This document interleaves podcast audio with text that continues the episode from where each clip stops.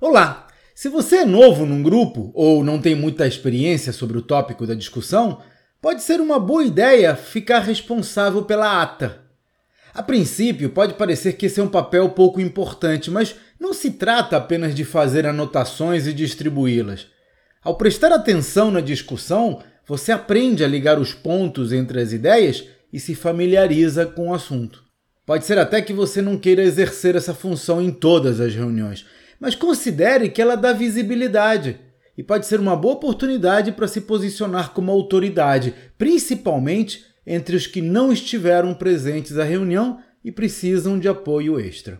Assine o relatório Gestão de Valor e saiba como aplicar na sua empresa as melhores práticas de gestão. Veja os detalhes no site empresavendável.com.br. Até a próxima!